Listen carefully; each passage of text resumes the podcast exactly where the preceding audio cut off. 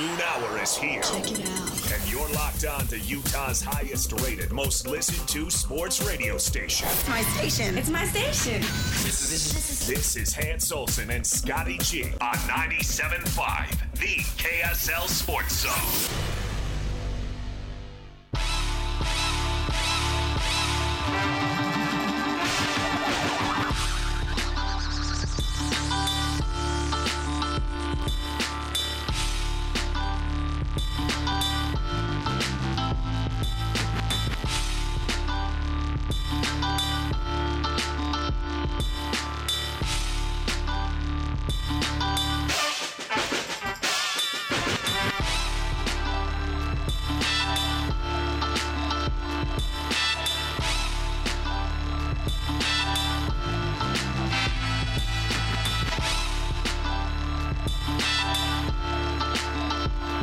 And Scotty, 97.5, the KSL Sports Zone. Happy trade deadline, everybody. The trades are coming in fast and furious.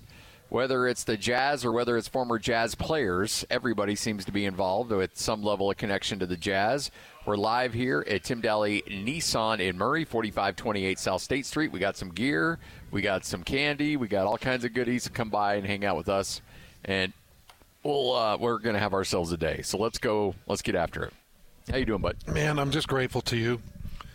I don't know how you do it, but it's like you you sense what I'm dealing with, and you see my needs.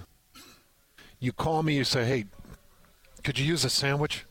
And I'm in a little bit of a hustle because I've been sitting there watching these trades and trying to put together some thoughts and jot down notes and directions I wanted to go for the show today. And I was like, yeah, I could really use a sandwich. And here we've got a sandwich, dressed up perfectly, extra mayo, some fresh bread. I got you. And I am juiced and ready to talk about what we're watching take place right now. Well, there's a lot to wrap our arms around. And so with that, let's not waste any time. Let's get to it. Starting lineup begins right now, 97.5, the KSL Sports Zone. This is Hans and Scotty G. Let's go. The lineup is set, and it's time to kick off the show with the biggest topic of the day. This is the starting lineup on 97.5, the KSL Sports Zone. All right, we got players on the move. We've heard over and over again that Kelly Olynyk was most likely going to be the Jazz traded, and that is, in fact, the case. Kelly Olynyk on his way to Toronto. Ochai Agbaji is the Jazz give up on the former lottery pick, and he will be on his way to Toronto. Otto Porter, Kyrie Lewis Jr., and a 2024 first-round pick all on their way to Utah. So there you go. It'll be, by the way, that first-round pick, the least favorable of the Oklahoma City, Los Angeles Clippers, and Houston Rockets. There's so much to discuss here, Scotty. So many things, so many different angles that I was sitting there thinking about this morning. And I think I want to start with this because the overall feel that I'm getting from most Jazz fans, I think there's some that probably are in alignment and understand some of the things that are happening, but for the most part, there's a lot of confusion. There's quite a bit of disagreement. Yes. And it is very clear that the Jazz are getting worse with every trade as far as this season. On the court this season, they're getting worse, and I think a lot of people saw whatever it was, winning 12 of 14, and everybody just watched the two wins against Oklahoma City and Philly, and everybody was kind of excited about four-quarter play, and they're watching Keyonte, and Kelly Olynyk was a part of that, and Agbaji was a part of that. And so I understand what people are seeing and what they're thinking, and I want to help people understand what's happening. And in order to understand what's happening, you got to go back to 2003, 2004, when the Boston Celtics engaged Danny Ainge as a full-time GM with that team. Now, he had come in the 2002-2003 season, but he engaged in 2003 and 2004. And I was going back and looking at that roster. They had nothing. Yep. Ricky Davis, Brandon Hunter, Mike James. They had Lever Fence. They had Walter McCarty, Chris Mim. The only real piece that they had on that team at the time was Paul Pierce. Paul Pierce. That was it. Yeah. Now, after that season, so going into 2004-2005, Paul Pierce started to get really unsettled, started to make some comments, started to drop some hints that he's expecting more and wants more. Danny Ainge continues to draft through the 2006-2007 season, and he gets himself to the 2007-2008 season. And, Scotty, we all know what happened in that season. There were trades for Ray Allen. There were trades for Kevin Garnett. They were able to build the roster, and it went from that roster that I just told you to Ray Allen, Eddie House, Kendrick Perkins, Paul Pierce, Scott Pollard, Rajon Rondo, Brian Scalabrine. Scalabrine, was he a three-point shooter mostly? Was he? Big man. He could stretch the court a little bit. He could stretch a little bit. A little bit. And Sam Cassell. Sam Cassell. I forgot about him. Sam Cassell was on that team. Yeah. So Lloyd. No. So. That is so immature. So the other crazy part that people need to understand about Danny Ainge when he got the nickname Trader Ainge, as soon as he was done with this group, I think it was, 2013? Yep. That he moved them all to Brooklyn. Yeah, he got a sweetheart deal and moved them to Brooklyn. Got a sweetheart deal. He moved Pierce was part of it. I know Pierce was part of it. And Garnett was part of it.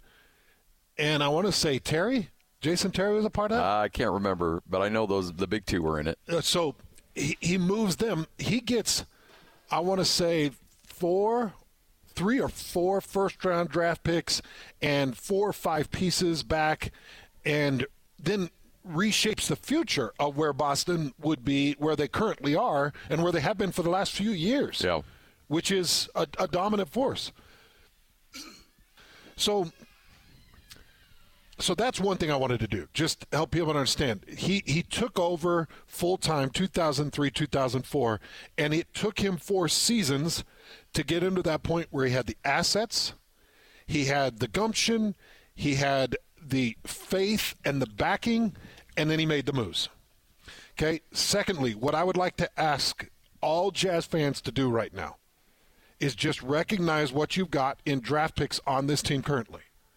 Because outside of Victor Wembanyama, I would say that Keyonte George has been a second or maybe third most impressive piece out of what was projected as one of the biggest drafts in the last 10 years of NBA draft. Yeah.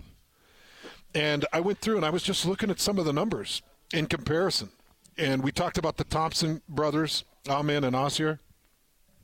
We talked about Anthony Black.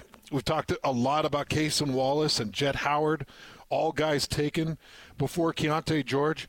I know that Taylor Hendricks checked in at number 9, but the other point we got to look at, a couple things. So as he's acquiring draft picks, I think that he's got an idea of what he wants to do in the draft, whether he moves those pieces for free agency or not. I think he has really good draft understanding, good draft vision. I think we're now going to see Taylor Hendricks move in, get a lot more minutes, so we're going to see what that draft pick and that piece is all about. And I sit back and I just watch the whole thing take place, Scotty. Well, yeah, and we might talk to Ben a little bit later on the show if he's available during the Jazz preview show. I do think that there's a certain element you look at, and I thought Ben said it beautifully. And I was looking at things this morning when I saw these trades coming in. I'm like, and part of me was, because I'd referenced this in terms of Will Hardy. Will Hardy's coached now essentially 4 different teams. Yeah. You know, he had his team last year that had some veterans with Beasley and Conley and some of those guys. Those guys get moved out. And then there's the youth movement. At the end of last year. And then this year, you've got a different team.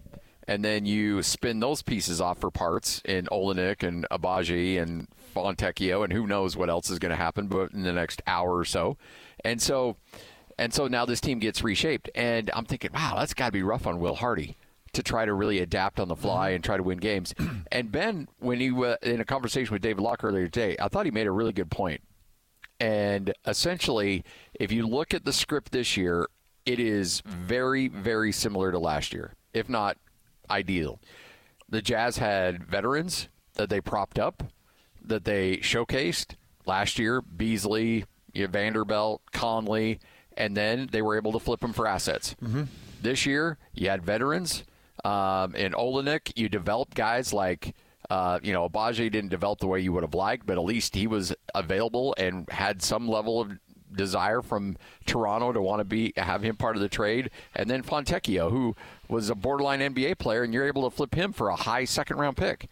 So you developed, you showcased, and then you created assets. I mean, it's like flipping houses, right?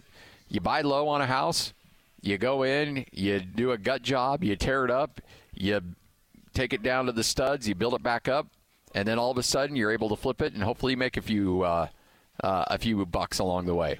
That's what the Jazz are doing right now in building the assets. Now the question is, Jazz fans are like, look, I'm going to games, I'm want to support this team, I'm ready to support a winner. And I do think the Jazz ultimately want to get into the playoffs, at least the play-in tournament this year. But this is building towards something big. Like, there's going to be a moment. And I remember that draft night back in 2007, 2008. I can't remember which year it was that you're referencing.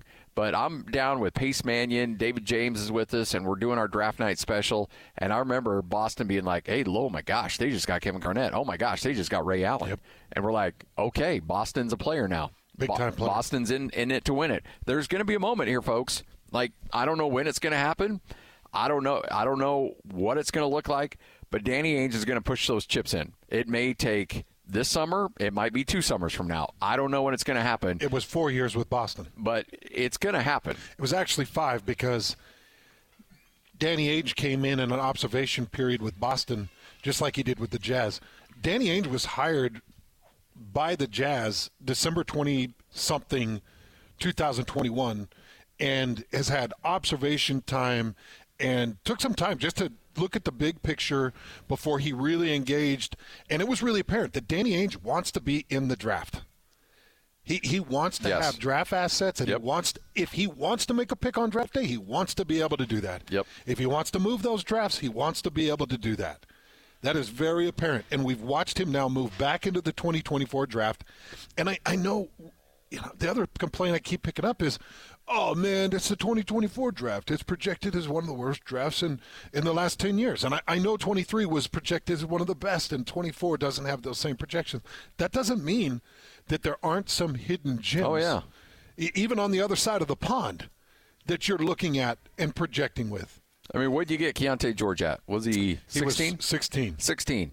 All right. Keyonte George is one of the, 2 or 3 best players in that draft right now. Yeah.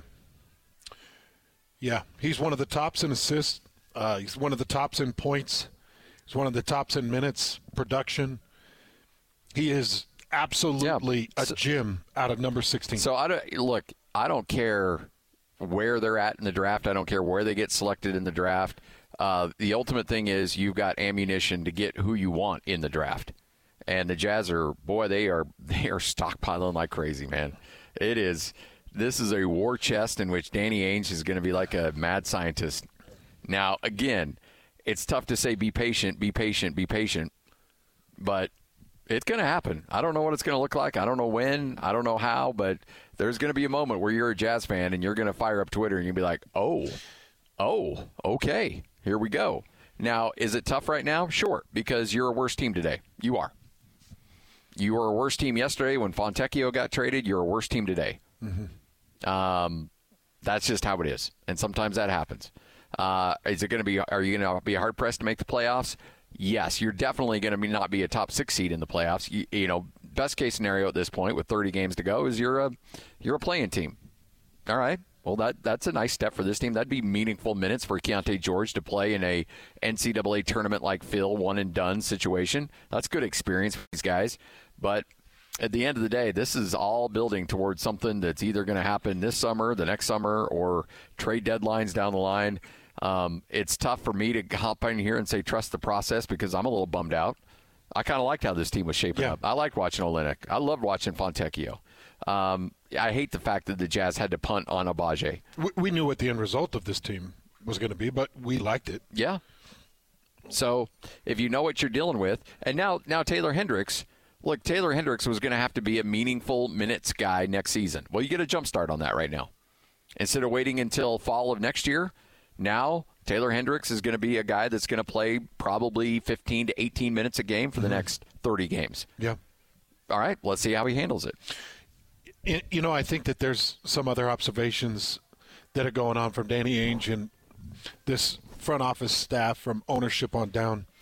And you think about the coaching staff that was there with Boston when they made the move, and you had Doc Rivers in that moment, the guy that could, you know, get to the ears of these players, manage those players, develop some of the younger guys, and get this team really functioning quickly, because they had a small window to function with the group that they put together.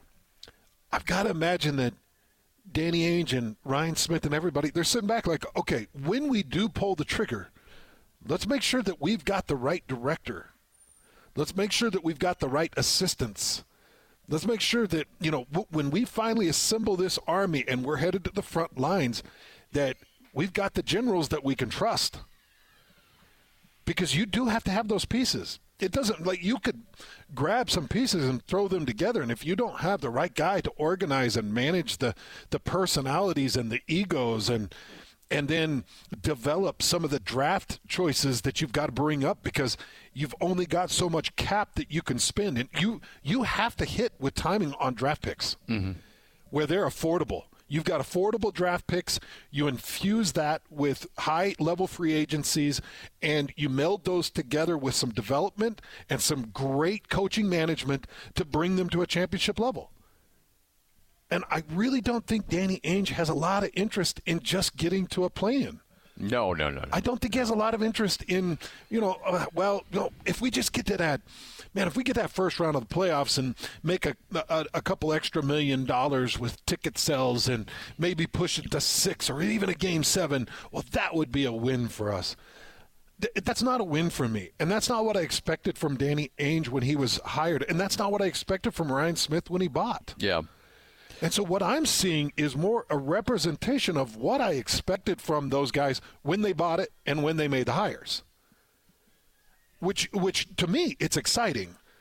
There is a part of me that was like, yeah, let's see what this Jazz team could do. They're definitely going to get to a play-in tournament. They'll get at least one more postseason game. Let's see what happens.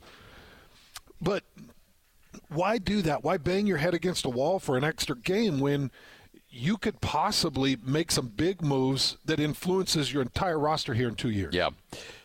I go back to our conversation with Ryan Smith. I think it was at the UFC press conference where we were talking about his just crazy desire to bring a championship to Salt Lake City. I mean, that was at the UFC. That guy wants it so badly. And look, he's the ultimate fan. Like, he's the ultimate Jazz fan. He's like, you know, if you as a diehard Jazz fan somehow won some crazy lottery and you became a multi-billionaire and you were able to buy the Jazz, you're Ryan Smith. Like, Ryan Smith is a fan first and a business owner second of the Jazz. So he wants to win. And he said, and this is a line that's always stuck out to me, and I've referenced it a bunch of times, where he said, we're willing to go through a lot of pain to bring a championship here to Salt Lake City. And the more I think about it, the more I think that maybe he picked up that line from Danny Ainge. Because when he brought Danny Ainge in, and I'm sure he's like, hey, Danny, I want you to run this thing. Justin's going to be your right-hand man. He can do a lot of the heavy lifting. But at the end of the day, you know, this is going to be your baby. This is going to be you're the face of this thing. Let's get it going. And I'm sure Danny looked at the roster and looked at everything and said, okay, you know what? I can do this for you. I can get you in a position where we'll challenge for a championship. But you're going to need to know a few things. It's not going to be easy. It's going to take some time. We're going to have to part with some faces that you're good friends with, like Donovan Mitchell and Rudy Gobert and, you know, Mike Conley. And this is not going to be easy, and it's not going to be fun at first. And I'm sure Danny, you know, look, Danny didn't need to come and take this job. Like, he didn't need it. He doesn't need the money, doesn't need the attention. But you know what? Ryan Smith is awfully persuasive, And I'm sure that there was a conversation where he said, hey, look, okay, I'll do this for you. I'm done in Boston. My time there's run its course. I'll come do this. But you need to know as a fan that also, by the way, happens to own the team, this is going to be a little – there are going to be some hiccups along the way. I mean, there's going to be some hard decisions. There's going to be some things that aren't going to be fun. And today, for a Jazz fan, it's not fun. Like, this isn't a fun day for you. Now, if you look big picture and you look at the potential, it could be fun. But right now, you're looking at, oh, my gosh, are you kidding me? This, you know, we're not going to be in the play-in, blah, blah, blah. Like, you can say those things, and that's perfectly fine. You can be upset with the short-term loss today and also be excited about the long-term future for the Jazz. Both things can very much be true. And I think for the most part, Jazz fans get it. I think they understand that this is all about the long game. It's still, again, it's painful, though. I get it. Man, it is. It's painful. It is. It's hard to watch, especially because I've got some thoughts on Ochai Agbaji that I'm going to express probably a little bit later in the show, and maybe some thoughts on Kelly Olynyk too. But I can't help but try to think of what Ryan Smith is and who Ryan Smith is. And I think you've got to get to the basement of that to understand where and what he wants to do with this Jazz team. And if I'm him, I'm looking at the most recent sample size of the Golden State Warriors and Joe Lacob and that ownership group and what they did back in 2013, 2014, moving into the 2015 season. And Bob Myers was great and doing his thing. And you remember Mark Jackson is clicking along, and he's got that roster, and he made the now famous comment, it's the best backcourt shooting combo in the history of the NBA. And everybody rolled their eyes. And everybody rolled their eyes, and we all kind of chuckled. And the very next year, he hires Steve Kerr, and Steve Kerr goes 67-15 with a roster that included Steph Curry, Draymond Green, Andre Iguodala, Klay Thompson, Leandro Barbosa, and the rest is history. And if you're Ryan Smith and you're this new Jazz owner and you're looking at where Golden State is now worth money-wise, what they're worth, what they've done in that span, the championships, you have to look at that and say, all right, how many big boy decisions had to be made? How many people had to get their feelings hurt? How many people had to be fired, cut, traded, moved? How many things had to happen for them to own a dynasty?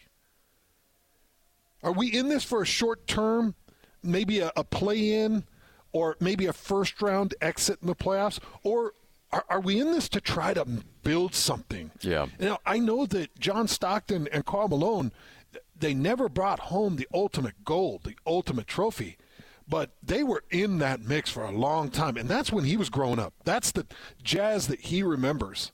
And it's not this, fingers crossed, that we finish in the 10th seed, and then you get to play the 7th seed, and then if you win that and you win one more, it's just not his world. No. And everything we're seeing right now is an indicator that's not his world. It's not his interest.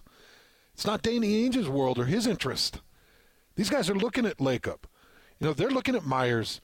They're looking at what Steve Kerr has done. They're looking at what Golden State did. They're looking at Popovich. They're looking at San Antonio, where a lot of these guys have some of their ultimate influence from. How long they made that run and how much money they made. Yep. Because nobody wants to be a Donald Sterling spineless wimp that never makes a push, that always plays it safe. Always just happy to take the check and not worried about results on the court. Ryan Smith does not want that as a legacy. No. Look, Ryan wants to be the owner that brings a championship to the Jazz. You talk about legacy. You own an NBA team that brings an NBA title to Salt Lake City. That's a legacy right there. That's a legacy. To be able to get up on the stand with the commissioner and grab the trophy and say some words. That's a legacy. That's it right there. And that's the way owners get known. Yep. the reason we know Mark Cuban is he went and got himself a championship. Now, he's a vocal person, but he went and got himself a championship in the middle of one of those dynasties. You know, that's why we know some of these owners' names. Now, there's some like Ballmer and others that are theatrical and overly emotional and buffoons. Yeah. But the ones that I really respect are the ones that made the push, had to make the hard business decisions, fired a lot of dudes, cut a lot of dudes, moved a lot of dudes, but ended up with a roster that landed big. Oh, and by the way, it doesn't matter what they do. It's all a big risk. It's all a big gamble. Yep. We could be here in 10 years shaking our head like, what just happened? Yeah. Oh, yeah. What was that? Or we could be here in 10 years saying, Scotty, that was quite the train. Yep. I mean, look, I remember I had some meetings, radio meetings over at the ZBBC when I hear yelling down the hallways, and it was the old ownership group and the old management group that were screaming and yelling because they went all in on Mike Conley. And that was it. That was the final piece. That's what they needed. Well, guess what? They swung, and it didn't work. They missed. And, you know, COVID had a little bit to do with it. And him getting acclimatized had a little to do with it. And so, look, you know, you go all in, and then that closed the window for that Jazz team. They used their assets. Then the assets were gone. And then you had to rebuild max contracts. You had to pay out max contracts, and it was like, we can't do it. Yep. But, you know, you and I have had an opportunity over our years on sports radio to watch a Boozer Williams run. We've watched the Donovan Mitchell-Gobert run. We've watched teams build and teams crumble. And that's all we're watching right now. Yeah. They want to put something else together. And they see, look, you watch, man. I know all this trade goes down. That Delta Center is going to be jam-packed. Yep. Those fans are still going to be hungry all the way to the bitter end. They're going to be better. They're going to be just bloodthirsty and hungry, and I'm just hoping that sometime soon, all of this pays off for them. Yes, because I don't know if there's a more loyal fan base. Not really.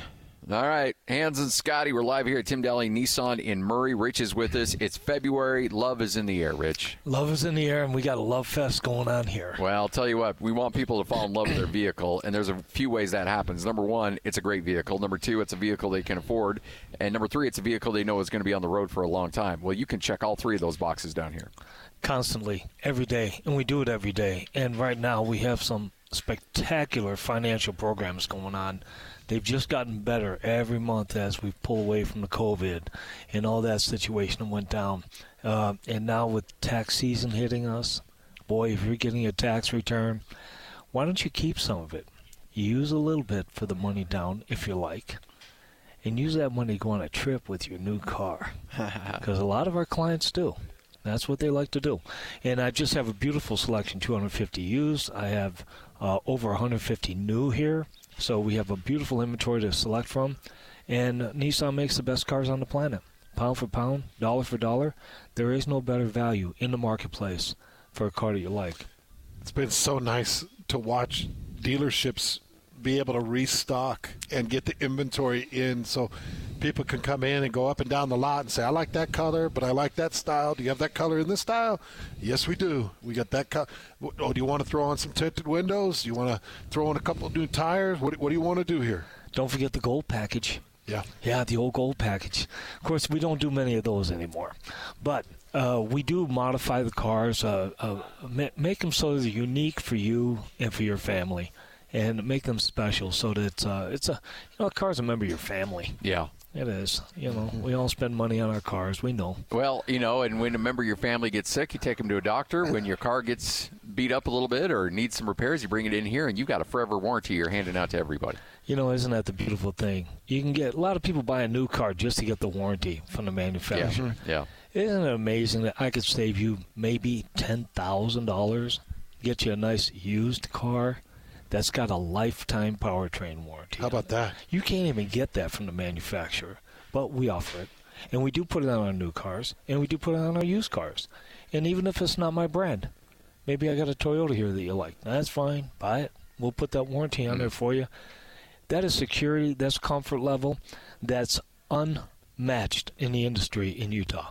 It really is. You got to come down here. Tim Daly Nissan and Murray, Rich and his crew, sharing the love with you. It's a February Love Fest. They want to get you into these vehicles. Let's get you down here. They're great dudes. They're going to work with you every step of the way and get you in a vehicle that you're proud to drive and you love to drive right here on 97.5, the KSL Sports Zone.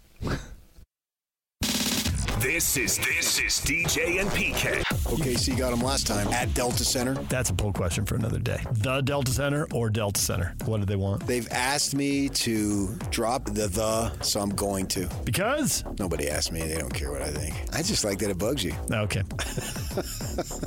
Talking to a guy I work with. He said, I was up early driving somewhere. I had you guys on. PK was cracking me up. He was giving you such a hard time. But I agree with you. It's the Delta Center. But it was still hilarious. I love that you've thought about it. Well, I have to. You keep bringing it up. I don't give a crap what they call it.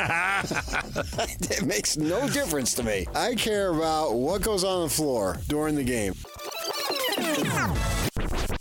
Catch DJ and PK mornings from 6 to 10. Presented by Murdoch Hyundai, Utah's #1 Hyundai dealer for 16 years in a row. On 97.5, the KSL Sports Zone. This is your Jazz at 30 update on your exclusive home of Utah Jazz basketball. 97.5, the KSL Sports Zone. Well, one day after Simone Fontecchio was sent packing, the Jazz have now sent Kelly Olynyk and Ochai Agbaji to Toronto in exchange for Otto Porter Jr., Kyrie Lewis, and a 2024 first-round pick. That first reported by Adrian Wojnarowski from ESPN. The Jazz, that pick will be the least favorable of the Oklahoma City Thunder, Los Angeles Clipper, and Houston Rocket pick. So the Jazz pick up a 2024 first-round pick as well as that 2024 second-round pick from the trade yesterday. That is your Jazz at 30 update right here on 97.5, the KSL Sports Zone. You're locked on to Hans Olsen and Scotty G. That's right. Yeah. On 97.5, the KSL Sports Zone.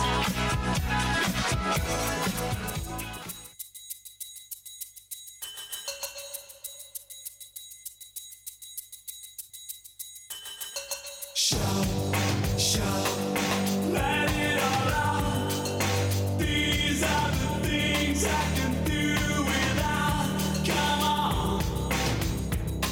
I'm talking to you. Come on. Hans and Scotty, 97.5, the KSL Sports Zone. It's a big Jazz day today. By the way, we had great conversations yesterday with Kalani Sitake as well as Blake Anderson. If you're looking for a little college football fix, just head to the old podcast page. You can find it on KSLSports.com or just go to whatever podcasting platform you prefer.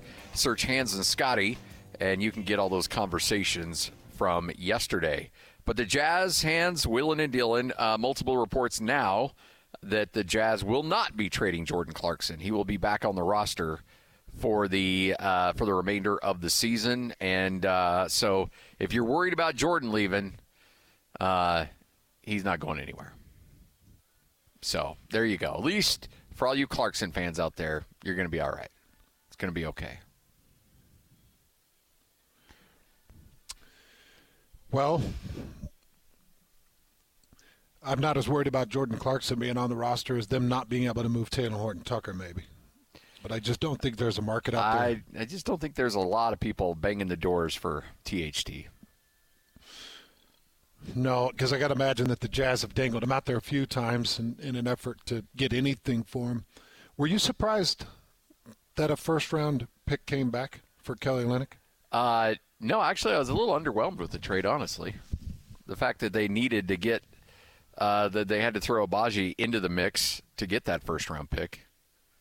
I would have assumed that he would have been good for a late first-round pick on his own, but to sweeten the deal, you have to throw in Agbaji. But, you know, you look across the league, not a lot of first-round picks being thrown out right now. No. So, people are tightening the belts a little bit in terms of wheeling and dealing in regards to first-round picks. So, I guess with that being said, it's good that they got the first-round pick. I'm a little underwhelmed with the pick, but considering the market, maybe that's probably the best, and that's probably why he's on his way to Toronto, is that it's or not Toronto, or that's probably why they were able to get the deal done, is that they were the only team that came with the first round pick. It is a later first round pick, but it's still kind of in the area that I would have expected. Yeah, to a certain degree. Just you're not seeing first round picks moved. Yes. And it's always tough to bite the bullet on a player that you drafted high in Agbaji, and you're just like, all right, it's not working. But then again, it goes back to what you said, to making tough decisions and saying, look, I had a boss tell me once, he's like, is this guy going to be good in the business? And I'm like, well, no, but he's a good worker. He does good work. But is he going to be great for us? I'm like, no. Does he have a future? No. All right, then cut him loose. I'm like, well, geez, man. It's a tough way to look at things. He's like, well, no, you're doing him a favor. And that's a pretty cold-blooded Machiavellian way of looking at things, but maybe the Jazz are like, look, you know what? We swung. We did everything we could. It isn't working out, so let's just move on. Let's not try to keep making a square peg fit through a round hole. Did you have a sense that Ochai Agbaji would have a real future in this league? I guess that's the question I ask myself. Maybe he develops into a nice rotation player, but at some point you're like, you know what? It's not working. And if you got Toronto saying, you know what, we'll do this if you throw him in the mix, and you're like, all right, here we go. Let's do it. But the tough thing for me is just looking at the timing of when Ochai has come through this organization, and the same with Kelly Olynyk, because if the timing was right and you had the right pieces, those are perfect pieces to have around a team that's about to make a run. Yes. But this is not the right time for those pieces. And that's not the team, and it's not the team. So I can understand that to a large degree. And then also know that Olynyk's an unrestricted free agent at the end of the year. And, and I don't know this per se, but, maybe there was a conversation. We're like, hey, look, you know what? I'm not going to come back here. If you want to get something for me, hit me up. And send me somewhere. Those conversations with agents go on all the time. Like, you start laying the groundwork. Like, look, we like what your player brings. We know he's an unrestricted free agent. What are the kind of terms so we can have something together for you when that time comes? And the agent's like, he really wants to test the market. He really wants to see what else is out there. We'll give you guys every opportunity, but just know that he's going to want to see what else is out there. And so when you hear those words in your mind, you're thinking, okay, he's gone. Mm-hmm. So, look, if we can flip him and Agbaji, a first-round pick that's not working for us, for another first-round pick, then let's go. I'm trying to put myself in the shoes of some of these guys that have to now finish out this season, and they're doing it without Simone Fontecchio, and they're doing it without Kelly Olynyk and Ochai Agbaji. You look at guys like Sexton and, as you mentioned, Jordan Clarkson, maybe even look at the rookies. Keyonte George, Hendricks, who's probably going to take more of a role. And I got to imagine that it affects Jordan Clarkson mentally more than others, because Jordan's got to begin to that point in his career where he's thinking, I got to make a move or it's just not going to happen. Yes. At some point, I need to be with a team that is going to be able to make a push. And I don't know if the Jazz sit there and sell it to him saying, hey, we're going to surround you. Or sell it to Sexton, hey, we're going to surround you. Or sell it to Lowry, hey, we're going to put a crew around you, and your time is coming. I've got to imagine that they sell that to them to a large degree. And those guys have to settle in on their patience, right? Oh, yeah. Because how do you keep Lowry Markkanen happy? How do you keep Jordan Clarkson happy when all they've seen is selling, well, yeah, and drafting? Well, I anticipate that you make him happy by making him a max player in the offseason. Markkanen's going to make $18 million next year. He's making $17 this year. That is a steal for Larry Markkanen, an absolute steal. And by all accounts, and the people that I've talked to close to the organization say Markkanen's happy here in Utah, and I'm sure Utah will reward him with a very handsome extension here very soon. And that's how you'd make him happy, is you hit him in the pocketbook. But you're right. Like, I can totally understand where if you're some of these other guys and you're like, okay, well, this is tough to swallow. I want to make a run at this thing. We feel like we got this thing going. We just had two big wins. We beat Oklahoma City at home. We just beat Milwaukee at home, and we're gonna tear up some key players from that team. And those wins took Simone and Kelly Olynyk. Yeah, yeah, absolutely. Those wins were very important.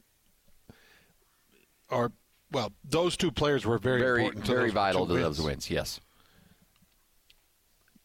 So it's just a totally different look and feel of what we're going to see over the last half of the season after this deadline. But I am excited to see these rookies. I don't know. Well, that's what you take away from it. It's like, all right, Taylor, it's your time to shine. Yeah.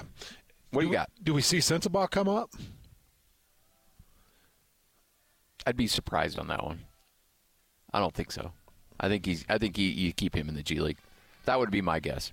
Hey, make sure to join us. We'll be hanging out coming up on Monday from noon to 3 at, man, hands, doesn't get much better than this, Jimmy's Flowers, 2840 Hillfield Road. When it comes to Valentine's Day, think flowers. And when you think flowers, of course, then you think Jimmy's Flowers.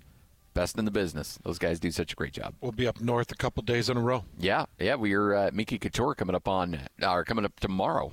Yep. All right, Hans and Scotty, this is 97.5, the KSL Sports Zone.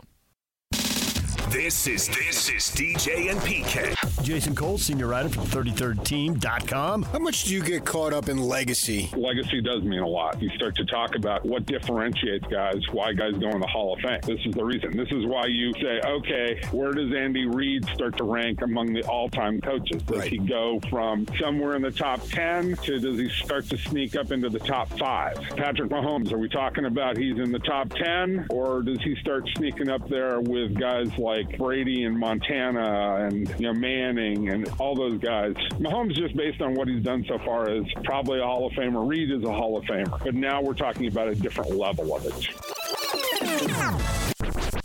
Catch DJ and PK mornings from 6 to 10. Presented by Murdoch Chevrolet. Proudly serving Utah since 1926. On 97.5, the KSL Sports Zone.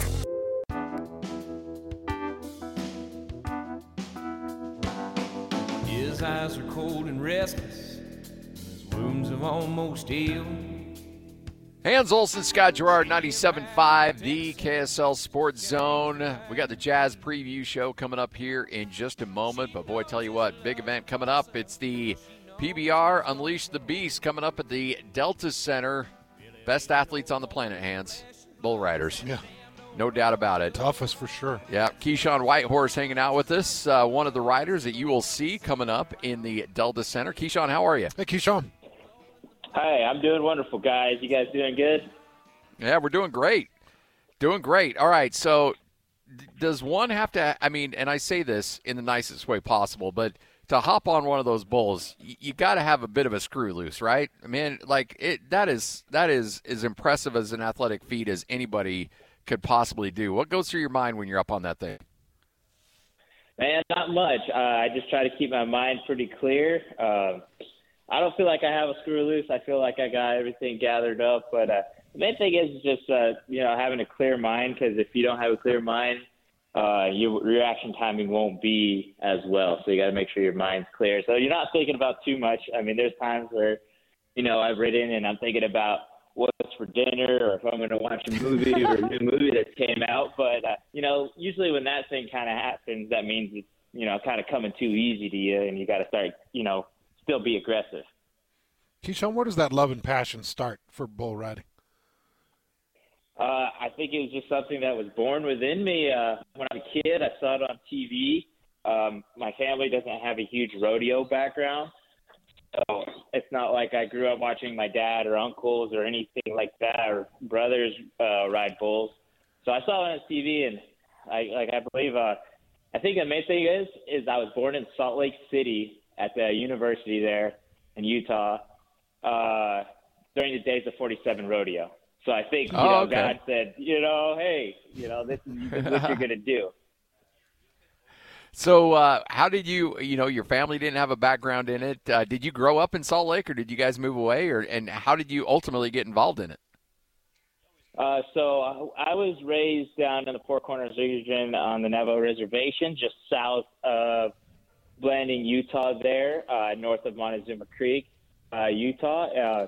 So on Navajo Reservation, there's a lot of rodeos going on, you know, with the Native American community all across the country. Western lifestyle is huge. So I kind of started off from there. I went to Ignacio, Colorado. I went to a rodeo school when I was a little kid, got on some calves. You know, went down to Texas and kind of got on some more calves and steers. We traveled around a lot. It was one of those deals where I really pursued it. At the beginning, it was more of a deal like my parents thought, like, oh, he's just going to do it and then not want to, you know, maybe play football or something. But as I got older and started training more, you know, hopping on steers and a little bit bigger animals, realized the ability that I had, the talent that I had, and just grew. And when you realize you're good at something, it only makes you more hungry to become even better. We really want to get people out there this weekend at the Delta Center. It's going to be a major event. Do you hear, like, when the crowds are in there and they're up on their feet, can you really hear it as you're throwing the rope over the hand and starting to slap in and get yourself settled in for a ride? Can you hear that energy around you? Yeah, absolutely. I think it's a big thing. Like every arena that I've gone to, if the crowd's a little exceptionally louder, you know, it does really send chills down your back. It's one of those deals like you're really clocked in, like your adrenaline goes up higher. And I'm not an adrenaline junkie kind of guy, even though like I do like extreme sports. I mean, fighting, you know, it doesn't get too much more adrenaline than that. So, but the thing is that you've been doing it so long, you get used to it. But when that crowd really hypes you up and that crowd really gets going, there's something about it that wants you to just try even harder, to get a little bit more aggressive, to bring the fight and really showcase your skills. And, you know, it's not so much just to show off. It's more so like to be able to accomplish such a feat of a certain bull or anything like that and have that support there. And when that support has your back, it's just amazing. It's no better feeling than that. So when you, you know, because here's the thing, everybody, you know, they want to see the cowboys and they want to see the riders, but they also want to see the bulls. I mean, the bulls are as big of an attraction as you guys are in this thing. And what kind of lineup are we seeing, and what kind of who, you know, what are some of these bulls you're going to be facing off against? Because it sounds like they're bringing the best of the best. Oh, absolutely. PBR does a great job at bringing the best bulls around the world to these events and venues. So you'll see a lot of top bulls there, especially in the championship round, which will be the top 12, the top 15, I believe. And those bulls are the best of the best. Those are some of the bulls. Some of them are in the hunt for world champion bucking bull of the year, you know, or bull of the year. And, you know, there's top prizes for them as well. They've built characters around them. They're characteristic type of animals, you know. Some are really mean. Some are really chill. You can pet them, you know, and some are just, you know, buck really hard and then they go back and, you know, just hang out, versus some kind of still have that fire, like kind of a sun up some of us guys have after we ride. That adrenaline's up and it takes a little while to cool off. So the bulls here, not only are they big and strong, but a lot of times also is they're very smart. That's what kind of separates them from some of the bulls around the country and around the world, for that to say, because they have a really good mind on them. Sometimes they have trips that are known to, you know, throw guys off, so they'll still stick with it. And once guys start figuring that trip out, they'll switch something else up. So they're really smart bulls, and, you know, they're bred to buck, and they learn a lot as they go. They know the program, and they're just as competitive as we are, I believe. And, you know, a lot of these bull owners take good care of them, and they train them, and they're in shape, that's for sure. These ain't, you know, grandpa's old feed bull out there, old herd bull out there in the pasture. Well, you can get your tickets at deltacenter.com, pbr.com. You can also go to the Delta Center box office tomorrow at 7:45, then Saturday at 6:45. That's when things get going. But we appreciate you hanging out with us today. Good luck, man. Stay safe and get after it. Bring home a title, all right?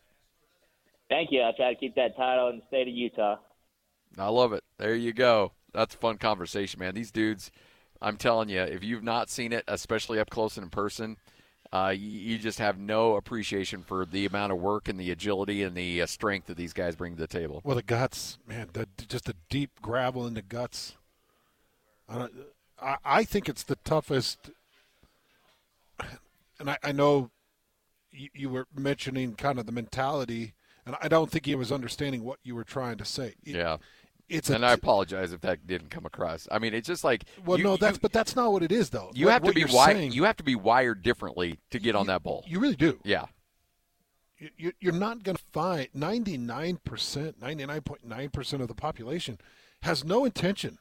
No interest. Like I'm not blowing smoke here. You are one of the toughest dudes I've ever met and been around. Like, dude, your strength, your competitiveness, like I've seen you get backed into a corner and it ain't pretty. Like you come out, you don't like it, and you're going to exert your influence. And yet, with all that being said, I don't see you having any desire to climb up on a bull. Never. No interest. None.